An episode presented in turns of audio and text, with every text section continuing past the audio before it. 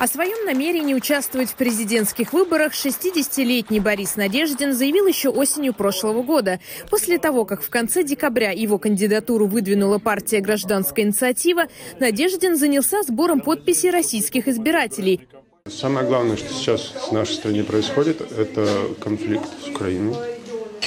И Надеждин как будто бы является тем человеком, который собирается этот конфликт решать, останавливать этот конфликт. Я, мне хочется верить, что это так. Как минимум, как минимум мне приятно видеть, что большое количество людей, которые готовы какую-то активность проявить, выйти из своей зоны комфорта и сделать что-то. В ходе своей предвыборной кампании Надеждин действительно не раз называл решение Путина начать полномасштабную войну в Украине большой ошибкой, а также обещал в случае избрания предложить Украине перемирие. Страна хочет мира, это абсолютно очевидно. Страна хочет, чтобы все это закончилось. Люди хотят, чтобы вернулись домой те, кто там находится.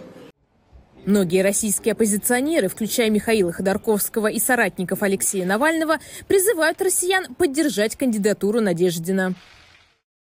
Поставьте подпись за Бориса Надеждина. У вас осталось меньше недели, чтобы таким образом высказать свою антивоенную позицию, даже если Надеждин не ваш кандидат.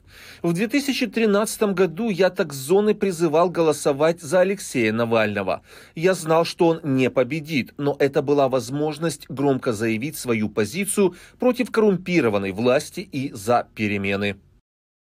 Подпись – это дать кандидату право на участие в выборах. Это помочь преодолеть заградительный барьер, который выстроили власти. Поэтому поставить подпись за кого угодно, в том числе и за Надеждина – это правильное действие. Сделайте, пожалуйста, это. Призываю вас это сделать.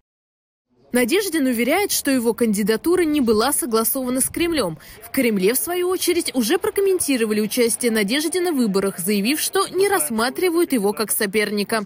Однако, по мнению публициста и бывшего московского корреспондента Financial Times Дэвида Сэттера, в российском обществе чувствуется усталость от путинской власти, и Надеждин в любом случае может стать помехой для Путина на выборах. Даже если за его выдвижением стоят Путин и его союзники, ситуация все равно может непредсказуемо развернуться. Мы видели, как тысячи людей выстраиваются в очередь, чтобы поставить за него подпись. Я думаю, многие недовольны войной, и поэтому появление кандидатуры Надеждина своевременно. При этом нет никакой уверенности, что даже при наличии необходимого количества подписей его место в избирательном бюллетене будет утверждено. У российских властей есть самые разные уловки, как исключать неугодных им людей, так что это будет своего рода проверка легитимности Надеждина.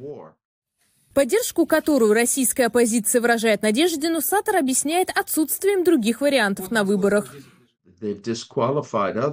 Российские власти дисквалифицировали всех остальных. Навальный в тюрьме. Кто остался? Оппозиция остается только надеяться на этого кандидата. Ранее ЦИК уже не допустил к участию в выборах журналистку и бывшего депутата Ржевской гордумы Екатерину Дунцову. Якобы в ее документах на выдвижение нашли правовые ошибки. Голосование на выборах президента России пройдет с пятнадцатого по семнадцатое марта.